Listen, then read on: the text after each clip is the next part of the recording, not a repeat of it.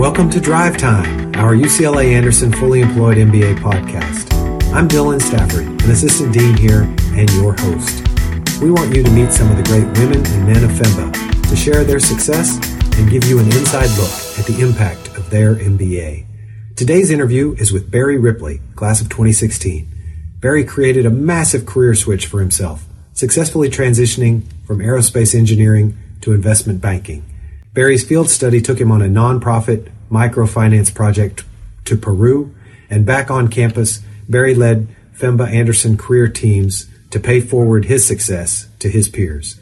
We hope you enjoy hearing the story of a great FEMBA, Barry Ripley, 2016. And just to set the context, we're sitting in my office, but there's a there's a beautiful um, wrapped up uh, present of Remy Martin sitting here. So let's just start with that. So why do people keep giving you um, gift bottles of cognac? so this is my fifth bottle, um, all of which I haven't touched yet. So we need to have a, some big event at the end of the year, graduation, to help me go through these. Um, so this past year, in 2015 and 2016, I taught what we call a FACT team, FEMBA Anderson Career Team, and it is a a career team that helps coach students into careers in investment banking. So we teach them the skills they need to network, to uh, get through the technical interviews, so finance, accounting, M and A, valuation, all of that. And so it's a ten week course that we put the students through, and, and when they're done, they're ready to go to investment banking or management consulting interviews. And so I ended up with about 14 students uh, in this course, five of which have now given me gifts. the nine others I still need to talk to and see what's going on. Um, but it's, it's, kind of a thank you gift for the, the, time we put in. It's all on a volunteer basis, so um, it's nice to be rewarded for time we put into the students. One of the things we talk about around here that's a big deal uh, to Dean Olian and, and sort of how we represent ourselves to the public is this idea of shared success. And what, as I've gotten to really hear about um, Barry's career success the last six months here in his final year, let's just kind of back up. Um, you know, where'd you grow up? What'd you study undergrad? You know, let's kind of give some people a little sense of, of who you were before business school. Yeah, so I, I grew up in Northern California in the East Bay in a small town called Pleasanton. I went to undergrad at UC San Diego. I studied mechanical engineering. Always wanted to be an engineer. I was very technical as a high schooler, always taking apart motorcycles and lawnmowers and things like that. So I thought mechanical engineering was the way to go. So after that, I started a career in aerospace engineering. I worked in satellite development for a large aerospace firm and did a master's degree in engineering at UCLA, finishing in 2011. So that was my career up till about the time I started thinking about an MBA. I was about four years into my engineering career, and although I was making really good progress, promotions, more responsibility, everything, I still wanted more, especially after the master's in engineering. It was just a very technical degree, and I wanted something a little more mixed business related and qualitative. So I came to a point around 2012 where I was interviewing with a new aerospace firm in the South Bay, SpaceX. And I had an opportunity to go there or start the FEMBA program. SpaceX actually wouldn't allow me to work there while doing the FEMBA because the hour commitment was so high. So I had to reflect on what I really wanted, and I was thinking about making a transition out of engineering. So I went with the FEMBA route because I knew working at another aerospace firm would just sort of put me in that career for a long time. And I, I came in knowing that a career transition was a top priority and a definite possibility with the MBA program. So you walked in the door self identified, I'm going to switch. Yes. Okay. Yeah. I would say I was 90% sure. Mm-hmm. I wasn't 100%, but I was I was more than on the fence. I was pretty definite in my projection that's what I wanted to do. But after coming here and spending first two quarters at Anderson, you get to meet other people and kind of hear what's possible and see what careers others are transitioning into. I had sort of made up my mind. And that's the point when you have to, your first year of FEMBA. You have that first full year that maybe a full-time MBA doesn't have to really look at what other people are doing, um, you know, all your other peers at Anderson, what they're doing and what's possible and what the different careers out there are. And when you're in a single industry, it can be kind of closed off to you, what everyone else is doing. So I made the choice to to start looking into other careers. And that's when I started investigating, you know, where you could go. Management consulting, investment banking, jobs in tech and product management. Anywhere really outside of aerospace is where I was looking. Before we get into kind of the evolution of your career thinking, let's just do some of the mechanics of starting grad school. So 25, 30% of FEMBAs have a dual degree before they start the program. So you were in that camp. But you had done a MS in systems engineering here at UCLA. Mm-hmm.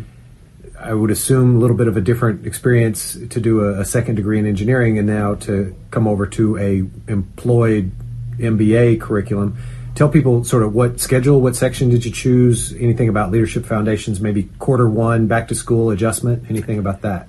Yeah, so I was in section three, so I was taking classes Tuesdays and Thursdays around six forty-five till nine. So I was driving up from the South Bay, Redondo Beach area. So it was a, a decent drive, but I wanted to do Tuesday, Thursday, so I had my weekends open. You know, there's a lot of traffic, but it's not that bad. You can you can get into a podcast. Our first quarter, we had one student take all of our readings for organizational behavior. They put it on a recording on a podcast. So I'd sit in the traffic and I just listened to my readings coming into class. So it made it pretty pretty easy to do the Tuesday Thursday section. That's the classmate I want right there. Yeah, it was smart. I mean, entrepreneur right off the bat, and he charged for it too. So no way. Yeah, yeah. He went and hired he hired a voice actor. I think he made a small profit on it. So there's your first business idea for. for MBA, and the readings change every year, so you can make new recordings every single year. That's hilarious. And then we had happy hours every Thursday night after class, starting around 10 o'clock. So it was a very social, um, midweek kind of event luckily I had a job where I had flexibility. I could leave around 4:30 or 5 on Tuesdays and Thursdays to get up to campus. Others can't do it, so you have to go Saturday route. But it all starts in August at Leadership Foundations, where you take a week off and you come up to campus and you're immersed uh, in all these different activities with classmates, your FEMBA classmates of that sort of your summer session, and you do everything from in-course work to these activity fields we have out here on UCLA. I think the curriculum's still the same. Oh yeah, they do the ropes course. The That's... ropes course. There we go. Yeah. So it's the first time where you really get exposed to your FEMBA class, and that's where you're going to make friends that last. Will end up lasting a lifetime. For me, it's been three years now, and the people I met at Leadership Foundations are still my closest friends in the FEMBA program. So it's a great time to come and meet people from different backgrounds and experiences, and and really set that foundation for FEMBA. So that first summer, after I, I finished the first full year of FEMBA. I had decided I wanted to move into finance. And to make that transition, it was going to be difficult because I had no financial background, no financial education. I was all engineering. So I tapped into my network of people that I knew in finance and I just started sending out emails asking, hey, does anyone know of any open internship opportunities for an MBA student? And I offered to do it unpaid. And I networked a little bit. One, one thing led to another, and I got an offer to work at a very small private equity firm in Sydney, Australia where I went down for 10 weeks and just kind of learned the basics of working in a financial office. They're more of a merchant bank doing private equity and investing in their own deals and some investment banking advisory. So it was a complete broad aspect of all financial markets you could ask for. And it was international, which was great. And it was basic exposure to working in finance. So that's kind of how I started my transition. And it really solidified with me that it was something I wanted to do because I enjoyed the work and it also put some finance on my resume before going into investment banking recruiting at Anderson. And what that did for me is that it showed the big banks that I wanted to recruit with that I was actually passionate about making this transition because I had went and done it and I did it on unpaid basis and just through networking. So it, it showed some initiative that really, really helps for someone who's transitioning from a non-financial career into something like investment banking.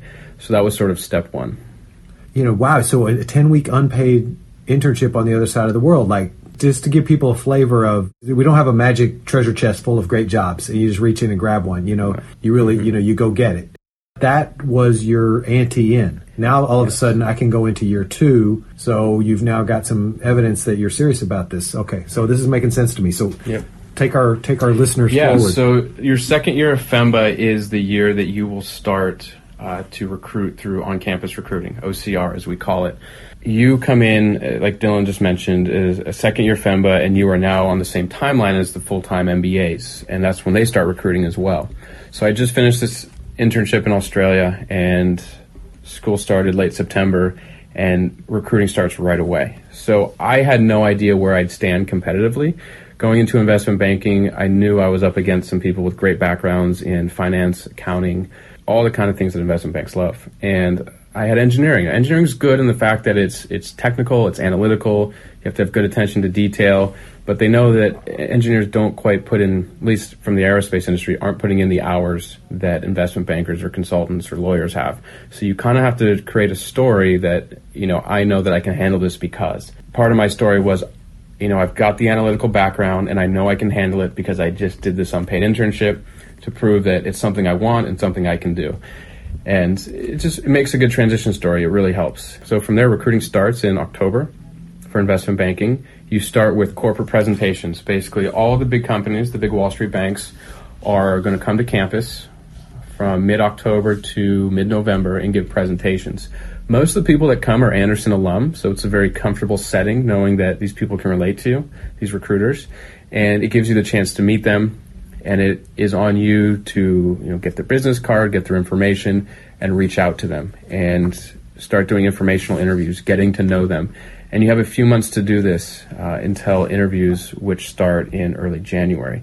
So you basically have October, November to get to know several bankers, or if you're going the consulting route, several consultants. It's the same timeline. That's why we recommend you just recruit for one or the other, not both. And all while you're doing this networking, we're also putting the recruits through FACT training, the Anderson Career Team training. And in that course, we're teaching you how to network and also how to get through the technical interviews. So you're learning the basics of investment banking, accounting, valuation, M&A modeling, all the basics that you need to know to get through an interview. The engineers that we put through this year, a few of them went and did the same internship um, program that I did, an unpaid internship to kind of prep their resume and get it shored up to go into investment banking recruiting. And they did the same thing, just went to their network. Some used the Anderson Alumni Network, and they got themselves unpaid either private equity or investment banking internships. And it really helped them in recruiting. It just showed the banks that you know these guys are really serious about what they're wanting to do. It's a job, but it's not a job because you know it's got a it's got a ten week shelf life. Tell people what's what's the experience of doing in either of the internships, your first summer or second mm. summer. The, the first summer was the managing partners of the organization knew I had no financial background, so it was more of an educational period for me. Great experience, but I guess I would say the learning curve was very steep. So I felt like I was everything I was doing was wrong.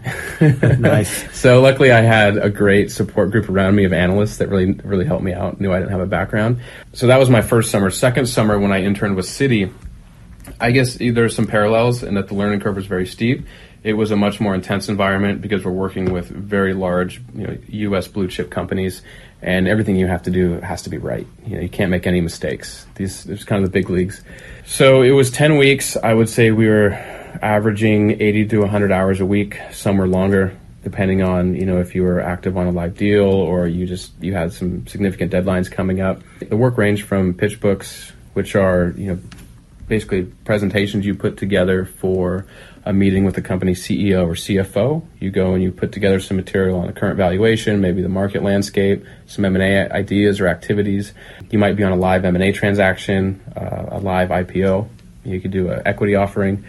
Investment banks do such a wide range of product offerings. You can really be part of everything. And I worked with six or seven different blue chip U.S. technology companies, and just having exposure to the C level people at those firms was such you know an educational experience. You take so much from that, and working in that demanding environment was just unlike anything I'd done before.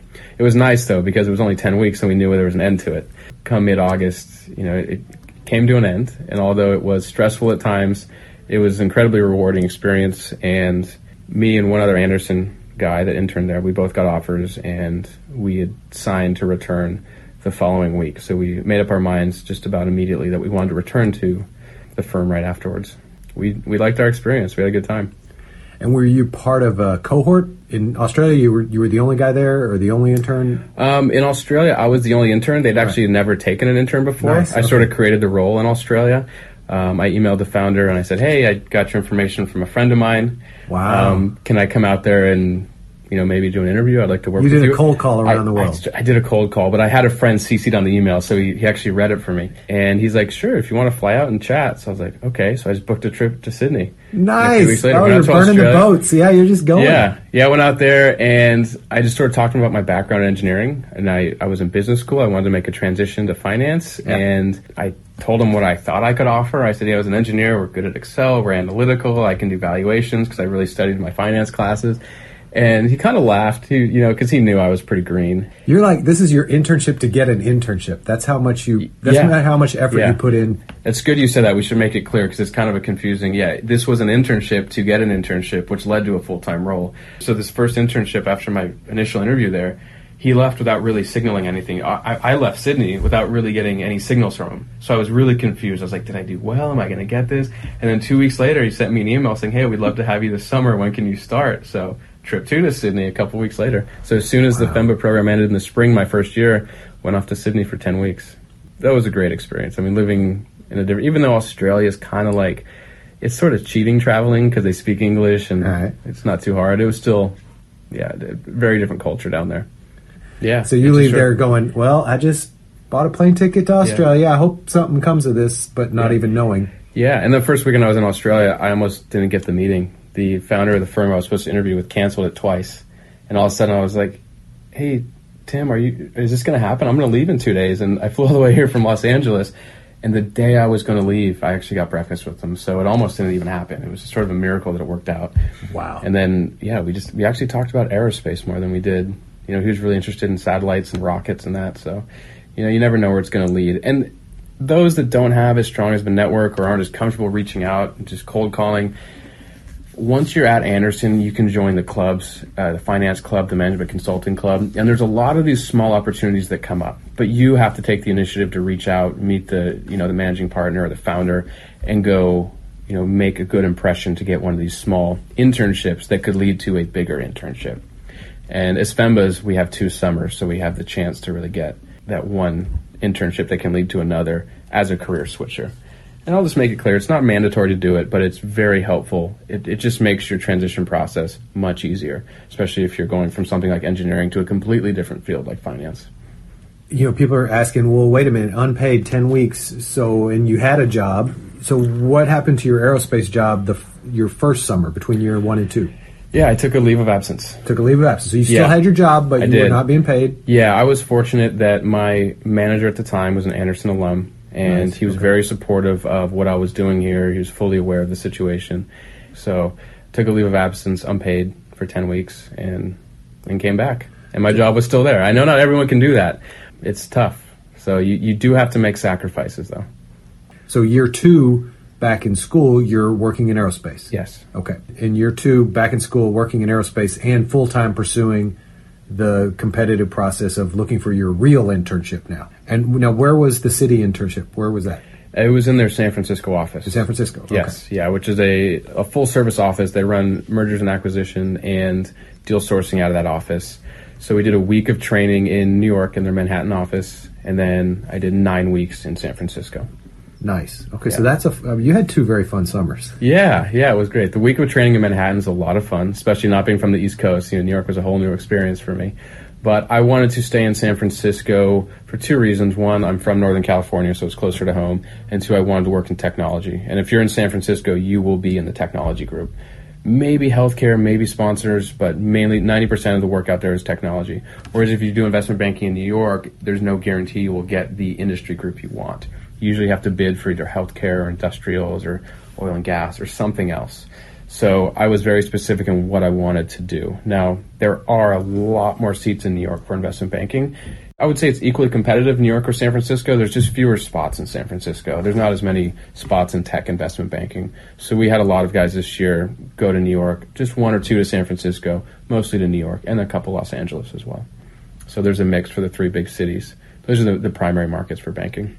So Citi went well, and again, now Citi. This is more of a formal MBA internship. So this this one had a cohort, right? Yes, yeah, very structured. Now the entire um, associate group that I was interning with was about sixty people. Wow! But only four were at my office in San Francisco, and so when you're doing training in New York, all sixty associate interns are there. They call us uh, summer associates every single top MBA program you can think of is represented there. You see, you know, people from top schools, Wharton, Chicago, Columbia, Harvard, they're all there. It's a great chance to meet all these people. After week one, you disperse. So most stay in New York. Some go to Chicago, Houston, LA, and San Francisco.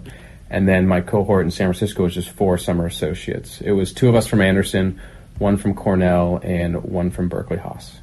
Nice. So a, okay. good, a good representation of schools there. Yeah. Yeah. Oh, okay. It's competitive though. In, in these internships, it's very collegial. So you sort of team up with your school and you you're all friends, but you always have that camaraderie with the people that are from Anderson. So that's great. I guess we should maybe remind people that you also took classes while you were here. You know, again, maybe compare and contrast a little. Mm-hmm. an MBA curriculum from an engineering curriculum? So, three years of classes, you're going through this incredible change in your life. And this change is made up of hundreds, maybe thousands of very small instances. And all those little instances are within these classes that we're taking. And so, your first year is core. So, let's start with core. My favorite class out of that was probably strategy. Oh. And the reason was I, would never taken anything like it. The analytical classes were more like engineering. You take a class in statistics and probability, economics, finance. It's all very numerical. So kind of related to engineering. Not as difficult as some of the engineering stuff, very doable. But strategy just completely blew my mind. I should give a shout out. Professor Ian Larkin. Oh, yeah. Absolutely amazing. Um, brilliant professor. You'll love strategy. I did at least. It, it just completely turned upside down what I thought companies did in the boardroom behind the scenes. You have no idea how smart these people are that are making decisions that you don't even pick up on, but they affect you as consumers and also the success of a company. So that was probably my favorite core class. And then getting into electives, I took a lot of finance classes because I knew that was the career route I wanted to go, and I had to really shore up my skills to get into investment banking. But the class I enjoyed the most were probably the real estate courses, both Eric Sussman and Paul Habibi's. Oh, you had both. Wow, Sussman yeah. and Habibi, excellent. Yes, I took both their course. I took them out of order. I took Sussman's advanced before the Habibi's intro, which was probably not the best idea, but kind of but threw me into the do things the easy way. I'm noticing you have a trend here. Yeah, and the thing with real estate, I never really had a big interest into it. And I just, I, I, you know, I've heard so much about Eric Sussman. I have to take one of his classes, so I signed up for his advanced courses in real estate. One, real estate something that's going to affect all of our lives eventually, and you just sort of assume that yeah, I'll go to a broker one day and I'll get a house. But the nuances and idiosyncrasies that actually go into real estate purchasing for either home use or real estate investment are so broad and numerous and it's a very inefficient market and so there's a lot of opportunity for investors there that are willing to put in the time and the diligence that want to make investments and do well and our professors are both practitioners which is very different than what I was used to, say, from an engineering degree, going back to that question, where you're, you're in a very academic setting. So Eric and Paul, both practitioners, both very successful, and their cases bring real world instances that they go through into the classroom. They also do the typical Harvard Business Review cases that give you sort of a more global perspective, but they're also giving you cases of stuff they've actually done. So they couldn't teach this any better way, I think, in my opinion, is doing something they've actually done in the real world, showing both the successes and the failures. You know, they bring up developments that they did in 2007 and 2008 and they were able to get through it and the different decision trees they had to go through to actually get there. Um, it's just very real world and applicable. And then to finance, real estate is actually very similar to finance as far as modeling goes and all the Excel and analytical work you have to do. It probably helped me more in investment banking than anything else was actually taking real estate courses because you can relate almost everything back to real estate as far as valuation and modeling. And it's a simple way to think about more complex concepts like bond offerings and everything else you do in investment banking. Excellent. Yeah. So real estate was probably my favorite course in the electives. You can take a, a ton of finance courses if that's the route you want to go, but the real estate professors really make it interesting. And for those of you listening, yeah, Professor Sussman was uh, ranked by Business Week one of the top ten business school professors in the nation. I'm, i still don't understand how they evaluated that, but he's he's yeah, both Professors Habibi and, and Sussman are you know just receive rave reviews. And then tell us about your field study. So you went to Finca, Peru, if I remember. Yes, yeah. So your capstone project is a FEMBA. Um, is a field study where you kind of do a consulting project and you form a team, usually five FEMBAs, and you'll pick a project from a list. Uh, you have so many options. You kind of bid on different projects so you can get something in usually your top two or three selections. And my group, we ended up working with a nonprofit development developmental company in uh, Peru called Finca Peru. Their main focus is microfinance. So they seek to alleviate rural farmers uh, in Peru from poverty through micro lending and micro loans. So we ended up doing two trips down there, one in November and then one in January. They hired us to help them expand into the rural areas. So in the most rural remote villages in the Andean highlands of Peru, have absolutely zero access to banking products, no credit, no lending available to them. And most microfinance firms don't go there because it's so expensive to deliver these services hmm. because everyone's so dispersed. You literally have to go out into these dirt roads for hours and hours to find these villages to actually help these farmers. And the farmers are growing products like potato, corn, quinoa, maize, other things that are very susceptible to fluctuations in the environment. So they're having issues with global warming right now, with temperature rises. And so, wow. Yeah, so there's all these issues they're facing, they don't have access to credit or education. Finca brought us on to help them understand how to expand their services in these rural areas. Not only how to do it, but what products and services do these people need. So we spent a week down there in November where we flew into Lima, went to Ayacucho, which is a, around 12,000 feet elevation. So we're immediately up at high elevation, above Machu Picchu. And then we spent six hours driving out into the Andean highlands, which was all dirt roads on cliffs, all this crazy stuff and you start meeting with these local farmers who don't speak Spanish, they speak Quechua. So we had to do double translations from Quechua to Spanish to English. So it was kind of a daunting task, but we realized certain needs they had. Um, they wanted education, they wanted microfinancing, and we put together some ideas and went back down there in January and pitched all the different ideas of products and services we wanted to give to them. We got great reception from the actual clients of Finca Peru and Finca Peru themselves. And by early February, Finca Peru was implementing a lot of the ideas we had to help them expand in these rural areas. So I think the project will be posted online, maybe some some slides or uh, reports, so you can read into it if you have more interest. But um, yeah, in the end, it was really great. Now it's to be able to do a, a, an actual consulting project as a student and have your ideas implemented while you're still doing the project is pretty rare. So we were fortunate that the company was very receptive of what we were uh, recommending they do when we talk about an applied master's thesis with our global access program or how, yeah. how are you guys set up you know when you had these double translation meetings god i've got some great videos they're actually on the center for global management website oh, they are? you guys okay. should check out there's some up there yeah but we there was two styles some of these places had like a village community center where we'd all meet in sort of a room a lot of them were like literally adobe huts or wow. um, more like a shed than actual room and we'd meet and we kind of had a list of questions we are going through, but it just didn't work. You know, the questions weren't translating well. So we just got into a conversation and usually they last 30 to 40 minutes, sometimes longer. And we'd have a, a group of maybe 20 or 30 farmers, five of us, uh, the director of Finca Peru and a few translators. And we just started getting a conversation, you know, what are your greatest needs? What are your biggest problems? The problems where everything from you know we, we take soil samples but we get results and we don't understand it or we don't have irrigation you know it's not raining out here as much as it used to. Uh, or we have a new pest that has come in because we introduced a new strain of quinoa that's selling really well in the us but it brought in all these new you know bugs that we don't have pesticides for. And so they have all these problems ranging from agricultural to irrigation and what they really wanted was education first. They wanted agronomists to come out there and analyze their farms and tell them, you know, what are we doing wrong? What can we fix? On top of that, you have to give them the microfinance so they can afford to implement these new solutions like better seed technology or irrigation. And you know, these meetings were sometimes in you know in these rooms, sometimes in the field. So we were in uh, quinoa farms. We're actually out looking at the quinoa of a farmer or at the avocado farm, and we're eating the avocado on the farm. It was the best avocado we ever had, too. Nice. So yeah, so it was in the field, actual research, and just trying to you know solve their biggest problems. That is yeah. fantastic. And it was all nonprofit too, which is great. So we didn't have to, you know, you need to generate a slight profit so these companies can actually afford their expenses, operational expenses. But we weren't looking to, you know, just cut cost, increase price, and and drive home profit. It was very fulfilling, I guess, in the end. Yeah. Oh, I love it. Yeah. Oh, the places you'll go. So you're kind of you're, you're what's next? Your after FEMBA plans. When do you start? So my start date is July 25th. Okay. So I have a few more months off. Um, I've actually finished all my units, so technically I've graduated, I guess I could say, but I'm taking what I call luxury classes this quarter, auditing classes that I've always wanted to take, but just never had the chance or time to. So I'm enrolled in four classes right now, yep. which is nice. So the units aren't mandatory. You can take them pass, no pass. It's a much more relaxing feel. So I'll do this through the end of June. I've got a few weddings to go to, some travel plans. Leaving for Bali tomorrow, actually. Nice, nice. Yeah, nice. so the life of a third year FEMBA is pretty good. so, and we have an acronym around here, uh, FUMBA, a fully unemployed MBA, yes. which is um, yep.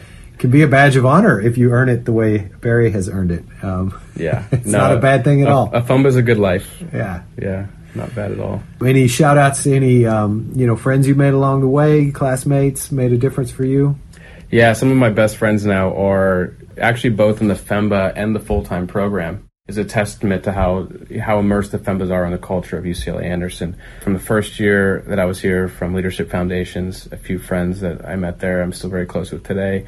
Going through recruiting, you'll become very close with the full time students. So I just did a ski trip a month ago with five full timers. They're in the full time MBA program. We went to Whistler, spent a week in Canada. Nice. And then even professors. You know, I've gotten you know become really close with a few of the professors here and deans. Gonzalo Freixas. We everyone you know, loves Gonzalo. Gonzalo's great, and he goes on global immersion trips. So we we did a global immersion in Austria and the Czech Republic back in September, and became friends. And you know, now we've gone out for drinks, had some fun. So uh, you really can build lasting relationships here. And then you know that's just kind of the fun side of it. Then also you build these these relationships that are going to help you in your career. You get the Anderson network that is more valuable than I could have ever imagined, and that's really what you know is going to take you from where you were to really where you want to go. And so, yeah, I guess, you know, kind of last thoughts. So, paying it forward, people are going to listen to this podcast who are going to follow in your footsteps. You know, if you knew then what you know now, any kind of parting well wishes to future generations of FEMBAs, you know, any advice you'd give?